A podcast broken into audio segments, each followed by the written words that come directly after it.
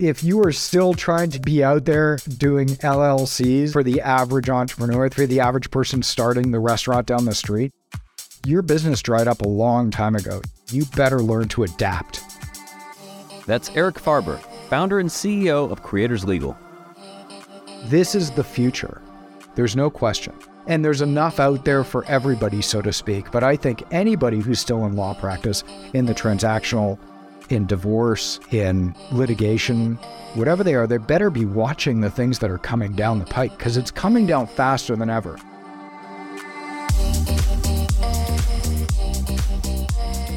I'm Michael Mogill, founder and CEO of CRISP, the nation's number one law firm growth company.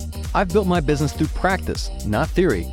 Crisp started with just $500 to my name and has grown to over eight figures in revenue over the last few years, earning a spot on the Inc. 500 list of the fastest growing private companies in America.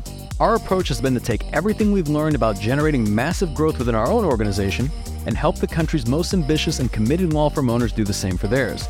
In each episode of this podcast, I sit down with innovative market leaders from the legal industry and beyond to learn from those who thrive in the face of adversity, challenge the status quo, and define what it means to be a true game changer. I sat down with Eric Farber to discuss the democratization of legal services and its impact on access to justice, how to gain authority in an attention based marketplace, and the imminent rise of the creator's economy. The walls of distribution have changed. The tools to actually create professional quality stuff has changed drastically combine those two things together with a whole lot of talented people. And that's the creator economy. That's coming up on the Game Changing Attorney podcast.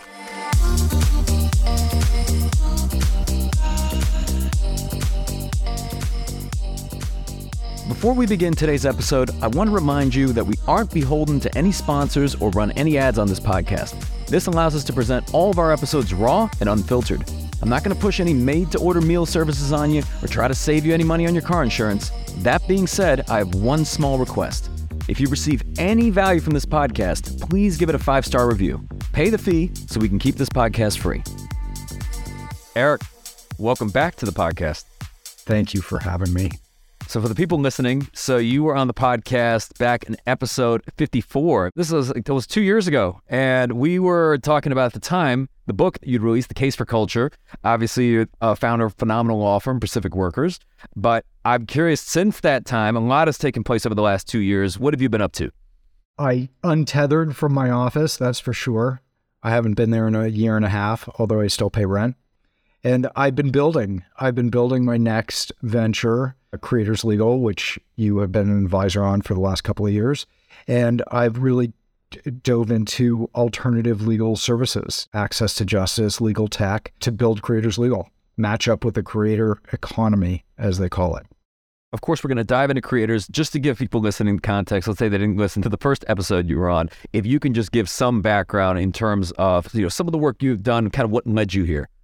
Been a lawyer for a long time, as you know. I started out as a sports and entertainment lawyer for a really long time, which morphed into representing athletes in their injuries, which grew to become Pacific Workers, a very large workers' compensation law firm based in, in Northern California, grew from four people to it's now about 80 people in six offices, and wrote a book on how we grew that through culture and called The Case for Culture.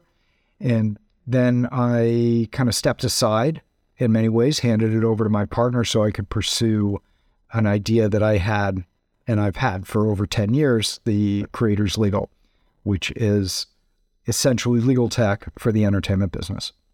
So, Eric, just to give people some context, what does Creators Legal do? Creators Legal is a legal tech platform, legal Zoom for the creator industry, online, legal without lawyers for contracts and contract management.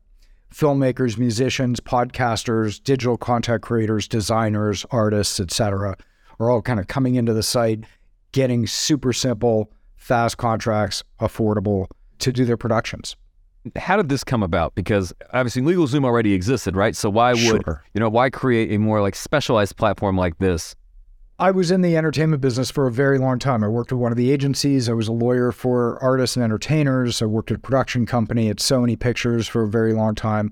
I saw this basic challenge that the larger people in the industry obviously have their lawyers that are dealing with the studio type of stuff.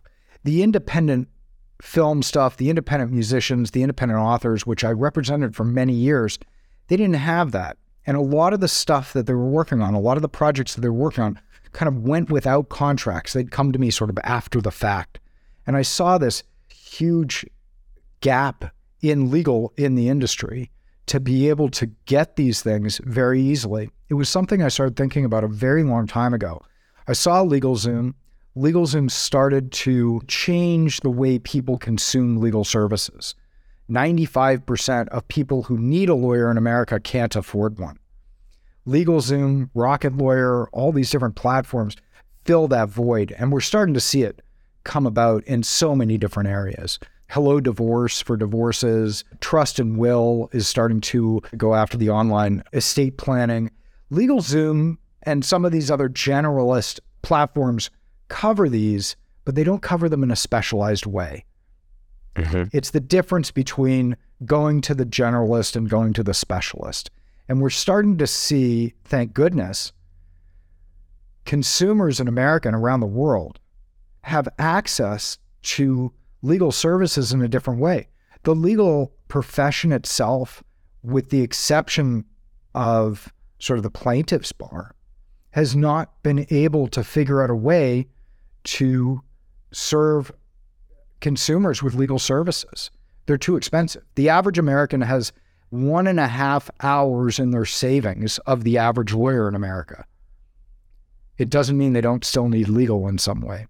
So, yeah. small brands, entrepreneurs, solopreneurs, this gives them the opportunity to have access to the types of contracts that you would have to be paying, you know, the, the Century City lawyer or the Manhattan, you know, the Manhattan lawyer or the Nashville lawyer if you're, you know, in the music business.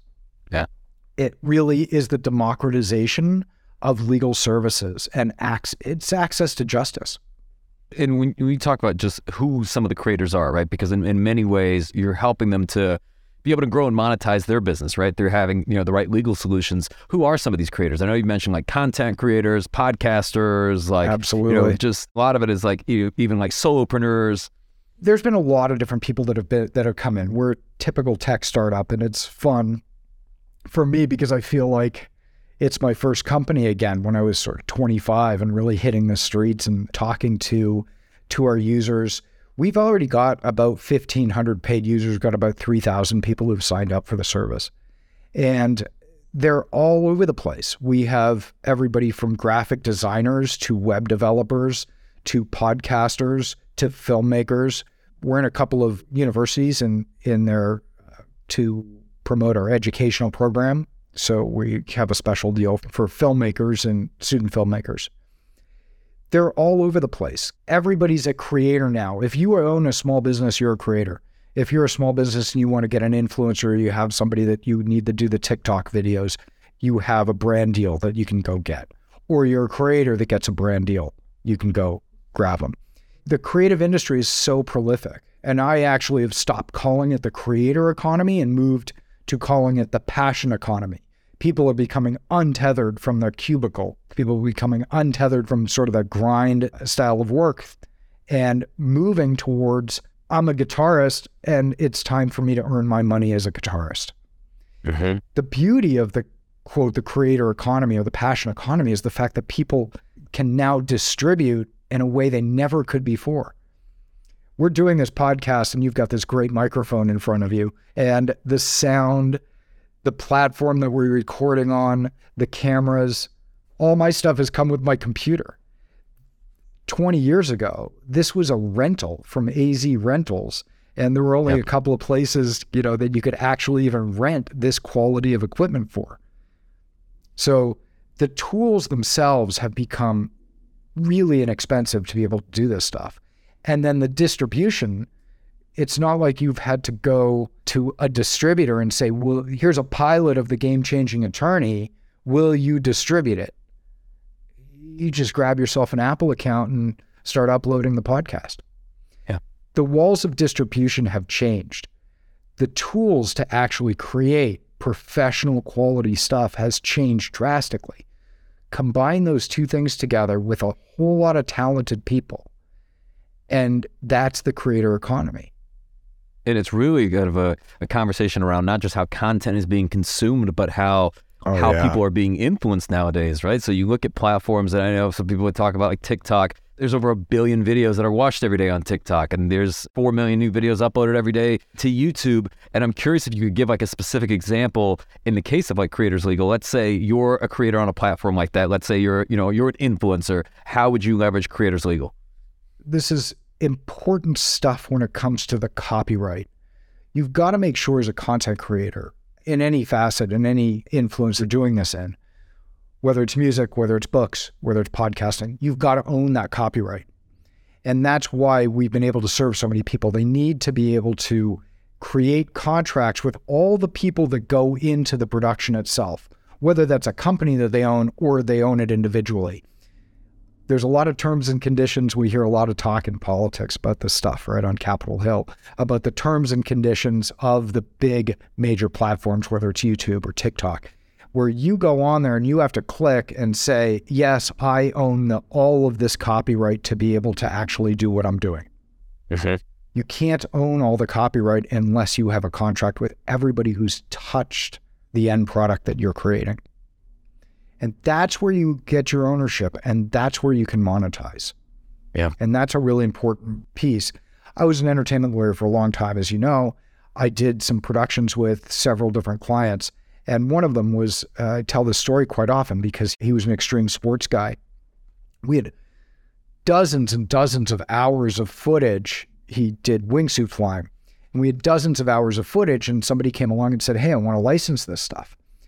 And he would go out all the time and he would and he would fly to different places in the in the world and he would do these great jumps and he had these cameramen that he worked with. Well, wingsuiting is a really, really dangerous sport. There's a really good chance that you're gonna die if you're a wingsuiter. Yeah. So we're gathering up all of the different contracts that we need to go ahead and license this footage. And then we get to his main cameraman that we got to get to sign off on all of this stuff. And while we're trying to get him to sign it, he dies and his widow refuses to sign. Well, we can't figure out in these, it's probably about 150 hours of footage, which he was a part of and which he wasn't a part of. His widow is refusing to sign this release. To this day, the footage is still sitting on a shelf. Yeah. He can't do anything with it. Creators Legal solves that problem in advance. You need a release. You need to make sure that you got the release from somebody. You go onto your phone, you pull it up, you get it signed. The whole thing's done in 10 minutes. Now, I'm sure there's going to be people listening to this. Let's say you're uh, specifically if you're a contract lawyer and you're thinking, yeah, that sounds good, but I would not recommend that, right? I would not recommend that to my clients because whatever kind of templates you're going to find on a platform like this, they're not going to work. You really need to get the intricacies right. Like, what, what Oh, would you yeah, say to sure. that? I would say that's exact same thing I used to tell people when I was a lawyer and they said I was just going to use LegalZoom to do my LLC.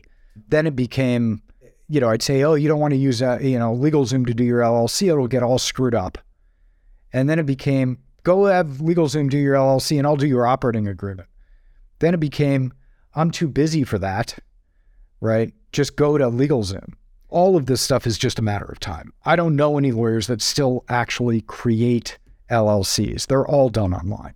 This is do it yourself. Sure, there's going to be more complex situations that require more complex contracts, but for the ma- vast majority of this stuff, this is where it's at. And this is what's happening across the board for legal services. The average decent entertainment lawyer is probably $750 an hour and up. If you can afford to do that, great. I think that this is actually going to be really helpful to a lot of lawyers out there who field a lot of phone calls who say, go to Creators Legal. I'm sure you can grab a contract there. Yeah. But what if, let's say, someone's, someone's listening to this and they're thinking, yeah, but I'm still worried. Like, so what's going to happen to the lawyers that are relying primarily on this type of work that is largely transactional? Let's say it tends to be higher volume, lower cost, and that work obviously goes by the wayside. What will they find themselves doing? They'll have more time on their hands. It's an interesting way to put this, but if you are still trying to get a, be out there doing LLCs for the average entrepreneur, for the average person starting the restaurant down the street, your business dried up a long time ago. You better learn to adapt. And I think that I'm talking to a guy that truly understands that lawyers need to adapt. This is the future. Yep. There's no question. And there's enough out there for everybody, so to speak. But I think anybody who's still in law practice, in the transactional, in divorce, in litigation, whatever they are, they better be watching the things that are coming down the pike because it's coming down faster than ever. In the last episode that we were that we did together, episode 54 of Game Changing Attorney, you and I talked about this stuff, right? That the pandemic, because it was right at the beginning of the Mhm. pandemic, I believe. Yep. That we talked. And you and I have talked about this stuff offline lots of times. Is the pandemic accelerated the future of work?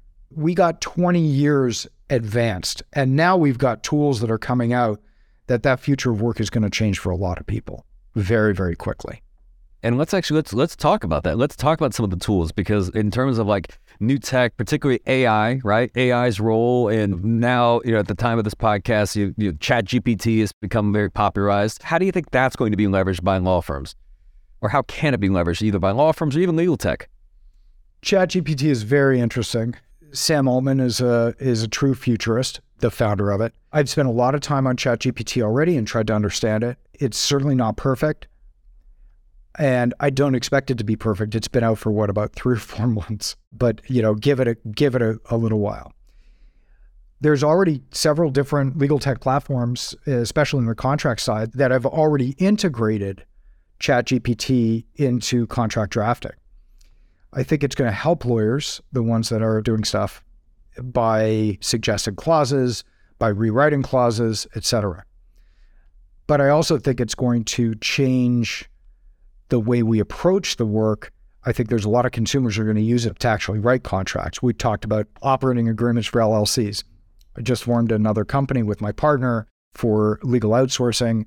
I decided to go on to ChatGPT to try it out. I actually had ChatGPT write our operating agreement, and I didn't have to change a word of it. I think lawyers have to recognize that we as a profession are in the industry of writing. And if you're in the industry of writing, ChatGPT is going to change the way you operate. If you're a marketer and you haven't realized that you don't need to write blogs anymore, that ChatGPT can write a better blog for you than you can, then you're just living in the woods. The new jobs are not necessarily writing the contract. The new job is learning how to operate AI.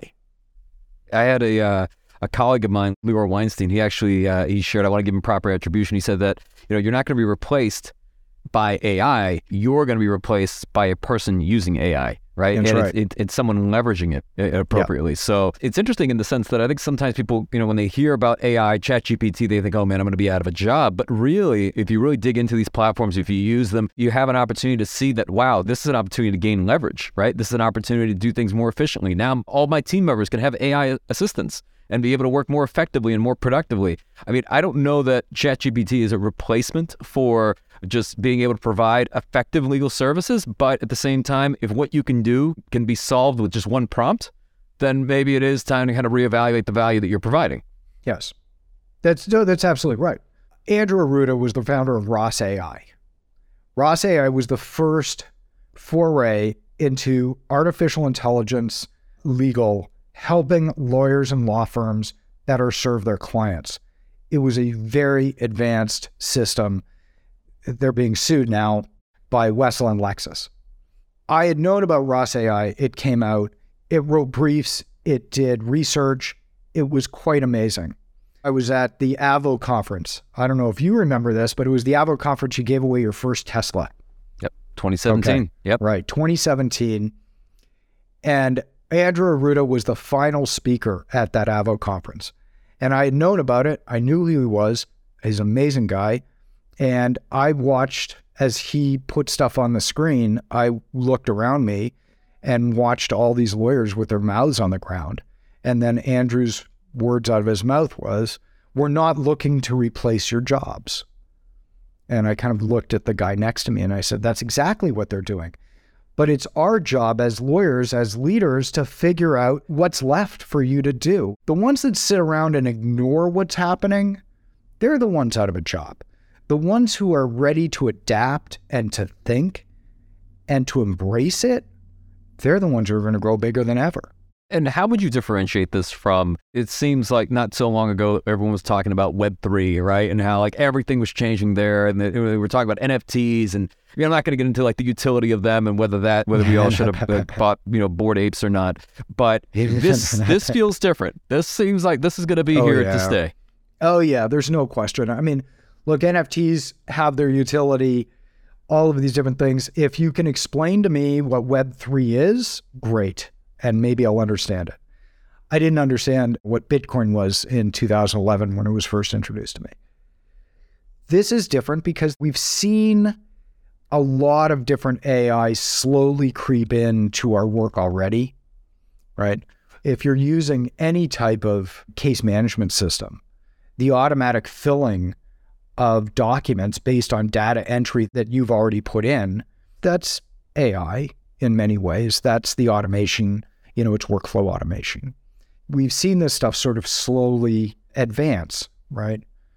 When I started in practice, it sounds crazy because it wasn't that long ago, but when I started in practice filling out the forms in California for the judicial forms, you were really advanced if you had figured out how to stick the disk into your computer to get it to do it on a, on PDF. But outside of that, most of the people were still taking these things and copying them and sticking them into a typewriter.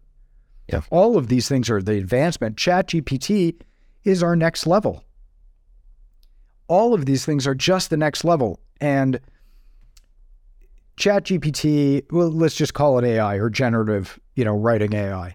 Yep. This stuff's here to stay. This isn't going anywhere. NFTs, you did very well on them if you went and bought Gary Vee's V Friends early on. Made a lot of people a lot of money. I'm sure there's a lot of people screaming now.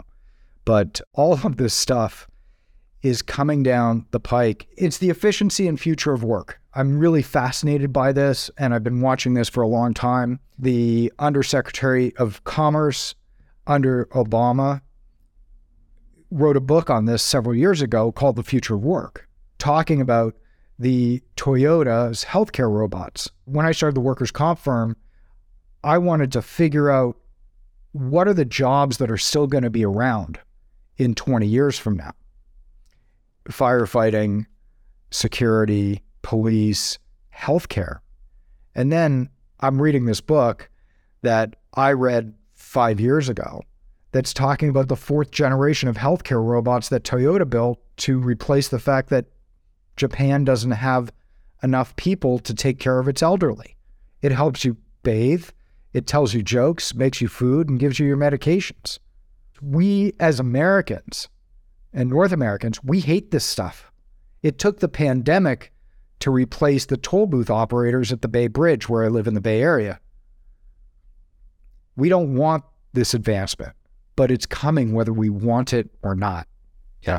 I think sometimes when people think about AI, they go straight to like the, you know, Terminator, Skynet, that kind of model of just an actual AGI kind of AI. But that's not really what this is. And it, the reality of it is, if anything, we used to think years ago that it would be like the blue collar jobs that would be replaced first, right? Not the so called white collar ones. But we're now Yeah. seeing maybe that's going to be the other way around because as it turns out, it's a lot easier from an AI component to be able to train someone on doing certain roles that let's say are more white collar than to actually build a robot to just be paving drywall, right? And like and be roofing and things like that. There's a lot more complexity associated with that. So it's like the white collar jobs would go first. But this probably also to an extent it's not a bad thing. Humans are, you know, we're an interesting species in the sense that we're I think we're the only species that we use and can leverage other people's brains right to ultimately create great outcomes. You don't see this happening in like animals and things like that. And the idea is that we would move to more leverageable work more specialized work but things that like we were talking about even at the start of this podcast like just creating an llc like just drafting basic legal document those types of things is that really the highest and best use of your time or could you be perhaps focusing more on like strategy innovation like really moving things forward so I see a lot of positives with it, but I understand also at the same time, anytime there's any discussion of change that makes people uncomfortable. There's no question about it. I mean, I actually read this years ago that lawyers and real estate agents were the last to accept technology. And that's not surprising. I mean, we were the first in our industry in California to use electronic signatures. We were the first ones to literally go to the workers' comp board and say, is it okay that we use electronic signatures? It advanced our ability to sign up clients. Overnight, we went from a 50% sign up rate to 95% using DocuSign. We're the only ones who did it all the way up until the pandemic when the court announced to everybody else it was okay.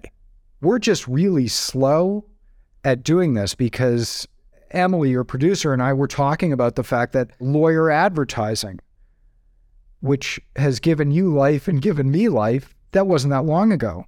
Lawyers were sitting around going, that we're, that's beneath us to advertise. Yeah. We're not like other areas of, of the law. How many lawyers advertise still to this day? Right? They've had the ability to do it for the last 50 years, but maybe 5% of lawyers. I read it a few years ago that it was less than 5% of lawyers. And of that 5%, only 1% spend more than like $5,000 a year. Yeah. This has been an opportunity for lawyers for years, but we don't accept the opportunities that are presented in front of us. As an industry, we don't really accept these opportunities. Now, there's not just an opportunity to make your practice more efficient, to focus in a different way. But if you don't, you're going to get your lunch eaten. So why do you think that is? I mean, particularly let's say in the legal profession, why is it that just in general, prior to now, people are not quick to evolve and pivot. We generally have not seen as much innovation. We're starting to certainly see much more now, but just why is that? We're old and tired in our ways. I think that's just at the core of who we are. We're cautious people. And that's what's allowed some really amazing people. You've had Morgan on your show a couple of times. It allows these dearths of innovation for most lawyers have, have allowed forward thinking people to really take advantage of this stuff. I can't answer why completely we're so bad at this, but that's where the opportunity is for the people who are going to be forward thinking. I had some tech guys over for Super Bowl, and within a week of ChatGPT coming out, they've already built a product that they're about to go out there and sell. Why? Because in tech, the whole purpose is to recognize new innovation. Mm-hmm. And I'm glad that there's so many good cloud based services that are out there. The Clios of the world, and there's a lot of other really great ones, but the Clios of the world are out there helping lawyers recognize that they can get more done with less. Yeah. They say every company is a hospitality company, Yes. but every company is a technology company. From day one at Pacific Workers, when we started it, I said, whatever issues we have, whether it's from customer service to fighting the case, all our wars will be won with technology. And lawyers have got to explore what's out there to be able to help them. Yeah.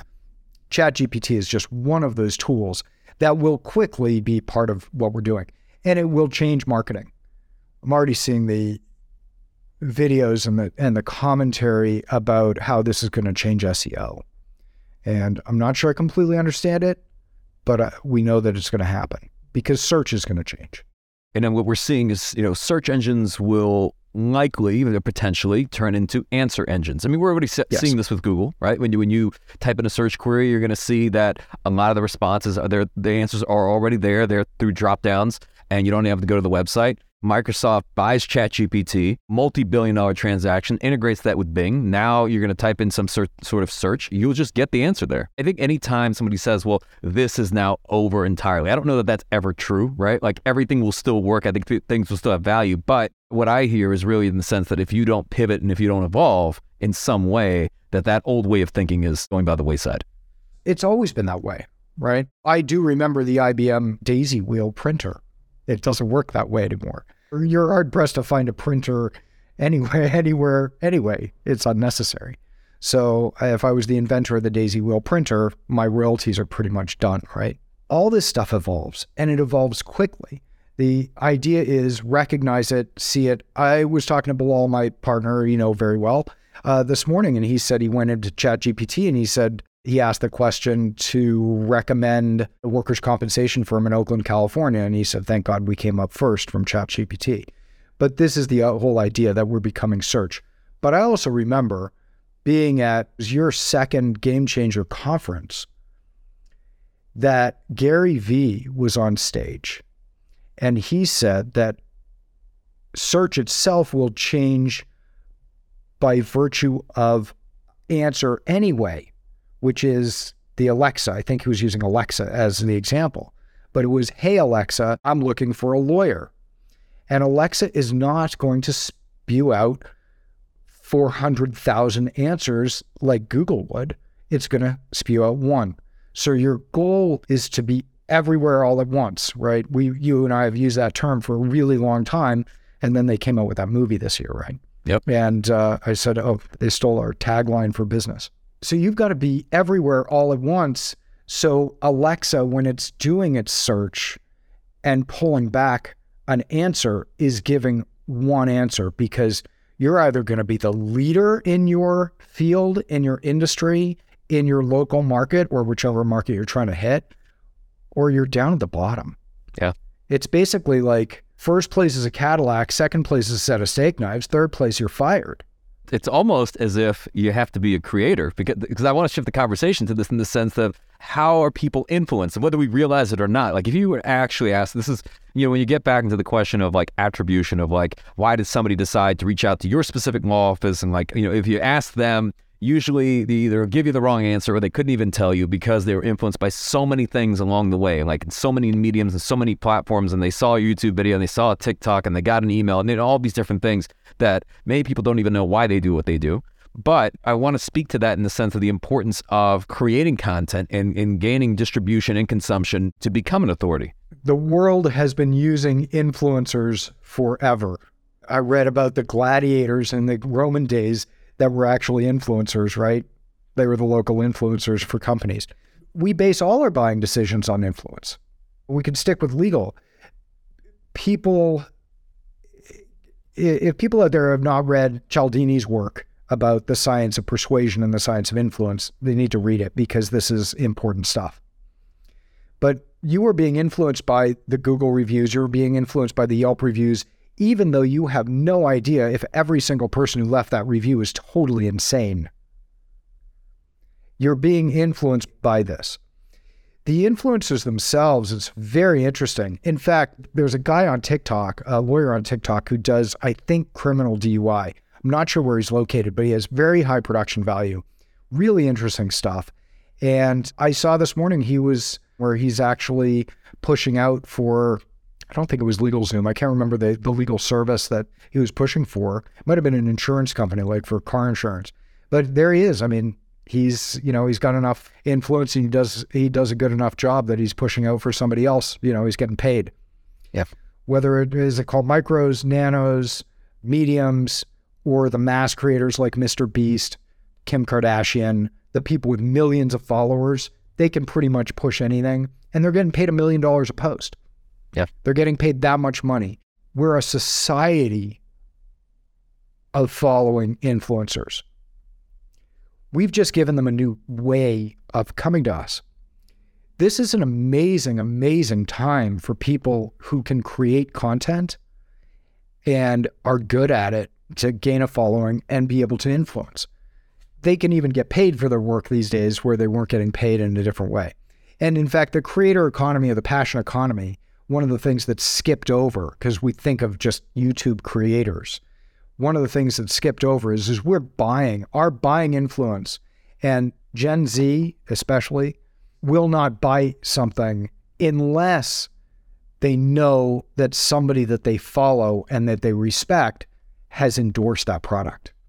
So somebody can even have 10,000 followers, but if it's in a very specific niche, fishing lures, you know, we'll just take that niche. They can actually make a living doing that through affiliate marketing, through whatever it is. But we are a society of being influenced. It is highly ingrained in our culture. You can go back to old newspapers from the 1800s and you can see the wrestlers of their day, who were some of the biggest celebrities out there, pushing soap. Yeah. There's nothing new. There's never anything new, right? It may be new technology in serving us, but it isn't really new. It was interesting seeing even fairly recently, like leading up to the Super Bowl. I think the cost of like a 30 second Super Bowl ad was around $7 million, something like yes. that. And I think Mr. Beast commented on a tweet uh, that was sharing that. And he said, That's crazy. If, if anyone wants to reach 100 million people for less than 7 million, just let me know. Right. Because I think almost every single video that he's putting out is reaching it's that many people. Absolutely. it's very interesting because when I was growing up, there was like four channels on TV, and then it started expanding, and there's HBO and Showtime and all these other things. But there was a very centered water cooler culture of TV shows. Everybody watched the same stuff. We know of thousands of opportunities and thousands of outlets, distribution outlets, to consume our media. So it's no surprise that we have far more influencers than we've ever had before. Mr. Beast is the first billion dollar influencer. Somebody offered him, I think, a billion dollars for his company, and he turned it down. And it was a smart move because it's worth a lot more than that. Because when he puts something out, he's getting 25 million views. The other talk in the advertising community has been about Rihanna performing the halftime show for free. They also, based on the amount of money that the commercials cost, $7 million a minute, Rihanna got $182 million worth of airtime. Her brand spiked by something like 18,000% online. She probably sold more that day than she's ever sold before. So she got $182 million to perform a free halftime show. Now, I want to connect this so so people are listening. Let's say they're, they're law firms. They're like, that's great about Rihanna and Mr. Beast, and you can look at you know all these influencers, but you're seeing this in legal as well. And, and we're seeing a lot yeah. of lawyers who've only been licensed for a few years that are becoming authoritative voices that are ultimately growing very successful law firms and they're bringing in a ton of clients. And it's because they're commanding a lot of attention. You just hit the nail on the head, right? And you've been talking about this ever since I've known you for eight, nine, ten years. Authority. Are you the authority in your local area? Are you the authority in your niche? There is a TikToker, a woman, I believe she's from Texas, immigration lawyer. She's all in pink. Everybody in her office is in pink. I bet she can't be practicing for more than two or three years, but I also bet that she signs more immigration clients than anybody else. Yep. Yeah. She's got, I won't try to guess. I'm pretty sure she's got at least seven seven figure following at this point. Yep.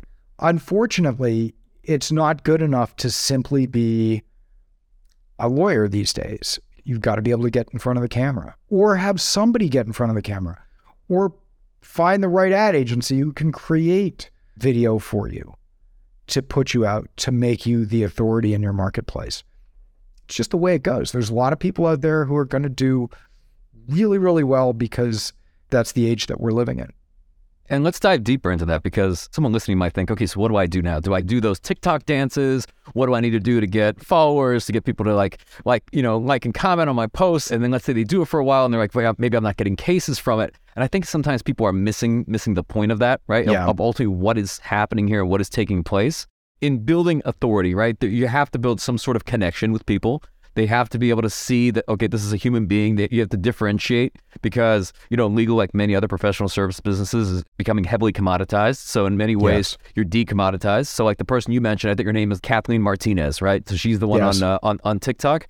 And someone may, have, if they had a thought one day and they said, you know what, I need an immigration lawyer they wouldn't even know who to call, right? Like they don't have one in mind. If they did know who to call, maybe they saw someone on a billboard, or they'd start typing into a Google search, or they start looking at reviews. But nowadays they're scrolling through TikTok, right? And in their mind, they already know who to call. The thing about TikTok and Pinterest and various other platforms, these are search engines. TikTok is a search engine. You can go searching, and a lot of people do. YouTube, why is it so big? Because it's owned by Google. And that is more of a search engine than anything else. What's the playbook? The playbook is is authenticity. I don't care what you're hitting. It's authenticity. I am not going to be doing TikTok dances. I'm not going to be doing the latest trend. I'm just going to go answer questions. If you want to know what you should be talking about in your niche for Fort Lauderdale, Florida, making stuff up, I would go in and say, what's the most important things for somebody to know? What are your frequently asked questions that are on your website? Go take the first five. Go grab BIGVU, the cloud based teleprompter for free. Go type out a quick script. Use ChatGPT if you want. I can do it for, you know, few a few seconds. And create those, turn on your camera and start recording and upload them. I mean, that's it, right? You probably want to do a little bit of production value, but the more authentic, the better. Authenticity resonates with an audience better than anything. Oh, I watch a lot of this stuff. I, I am admittedly become terribly addicted to TikTok. It started as research and just became an addiction. But the people who are just purely authentic in the way they talk, those are the people who are getting the followings, and they're the ones who are going to be the authorities. Yeah. That's it. You want to do something? Post once a week, get it to twice a week yeah, it's one of those things. You're not going to go on the diet and go from McDonald's six times a week to zero, right? You're not going cold turkey. This is tough stuff. Creating is not easy, and we know why people get rewarded for it. But start learning the platforms, start looking at the basic frequently asked questions. That's the easiest way to get started, right? Is to answer questions. And that's where you want to get going. Podcasting on the other hand, I think is probably the easiest of all of them to get started. And you can take those podcasts that you're doing, do them on video. You and I are using Riverside right now. I use Riverside as well. They've got a great platform. Eh, they have a free version as well. All of these, almost all of these tools that you can use have free versions to get started and get a podcast out there. You could take that podcast, you can cut that video up, you can post onto YouTube, you can post onto TikTok, you can post on Instagram. I would choose one platform to start and get as good as you can on that platform because it's not easy. But choose one platform. They all have their different nuances to them. LinkedIn is a great place. LinkedIn is pushing video more than anything into their algorithm right now. And um, let's say you're a transactional lawyer in the veterinary industry. You're a transactional lawyer doing M&A in the medical industry that is one that your followers want to hear from you. You probably already got followers and connections. Go to LinkedIn, go and start putting video on LinkedIn. Less than 1% uh, people who have LinkedIn accounts are even active on LinkedIn. And it's like a tenth of a percent is posting video. And LinkedIn is currently pushing video in their algorithm. So you're going to get seen and the beauty of it is, is you've already got the followers in LinkedIn. You, you're trying to build a following in TikTok where it's consumers rather than the type of people you're trying to reach. Choose your niche, understand your niche, choose some frequently asked questions, and go after the, the easiest place. But post video as much as you can. I'll illustrate this even with a story to support your point. So I, I won't name who it is because they're still kind of undergoing this deal. But essentially, we had a guest that was on this podcast. We post a lot of like the video clips on various social media platforms. So, like Facebook, YouTube, Instagram, LinkedIn, TikTok. And he had essentially a big wig of Hollywood reach out to him. And this is somebody that you could not get a hold of this person if you tried. Like literally, you could have you could have sent this person Super Bowl tickets. You can send them gifts. You can send them briefcases with you know with cash. Like you, you never get a hold of them. In fact, I had another colleague who's like won multiple Emmys and is award winning director. He's like, I've spent 20 years. I haven't been able to get a hold of the person. And he had this gentleman reach out to him, and now they're in talks on doing like this HBO series, this HBO documentary series. And when he asked him, he's like, Well, how'd you get this person in Hollywood to get a hold of you? Like, how did they they reached out to him? And it's because they saw his TikTok video. Like you, you never know who's watching. That's the idea behind it. And of course, distribution matters, and of course, the content matters, and like all of these things. But at the end of the day, there's the saying, right? You're either at the table or on the menu. So those yes. that are absent from this conversation, whether it's you know creators that are not creating, or whether it's people that are not leveraging you know legal tech uh, and they're not leveraging AI, all these different things, start using these things, and more importantly, I'd say start looking at them as this is how I can gain leverage. Here's some more opportunities Absolutely. are as a, as opposed to approaching them with like this is going to kill my business and I'm going to be terrified of this thing and this is a bad thing because whether you think it's a good thing or a bad thing, there is going to be people out there that are going to be the forward thinking ones that are going to start leveraging it. No question.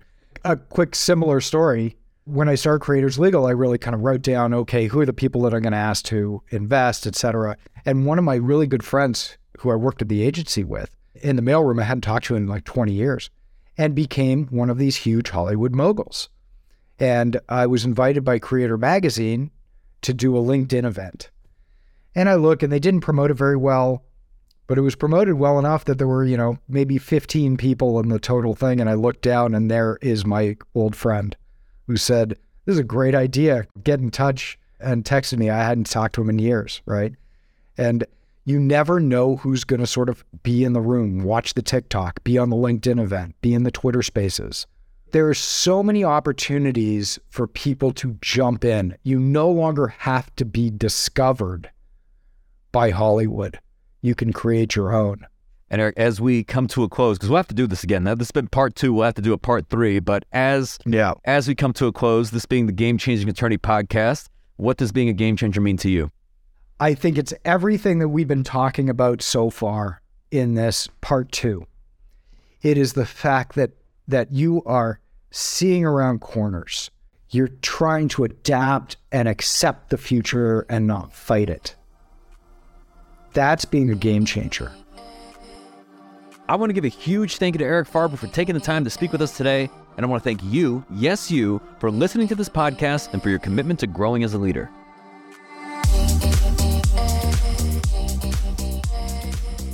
If you found this episode valuable, here are three free ways that I can help you grow your law firm. Number one, download the first chapter of my book absolutely free at gamechangingattorney.com. Number two, you can shoot me a text at 404 531 7691 and I'll answer any question that you've got for me.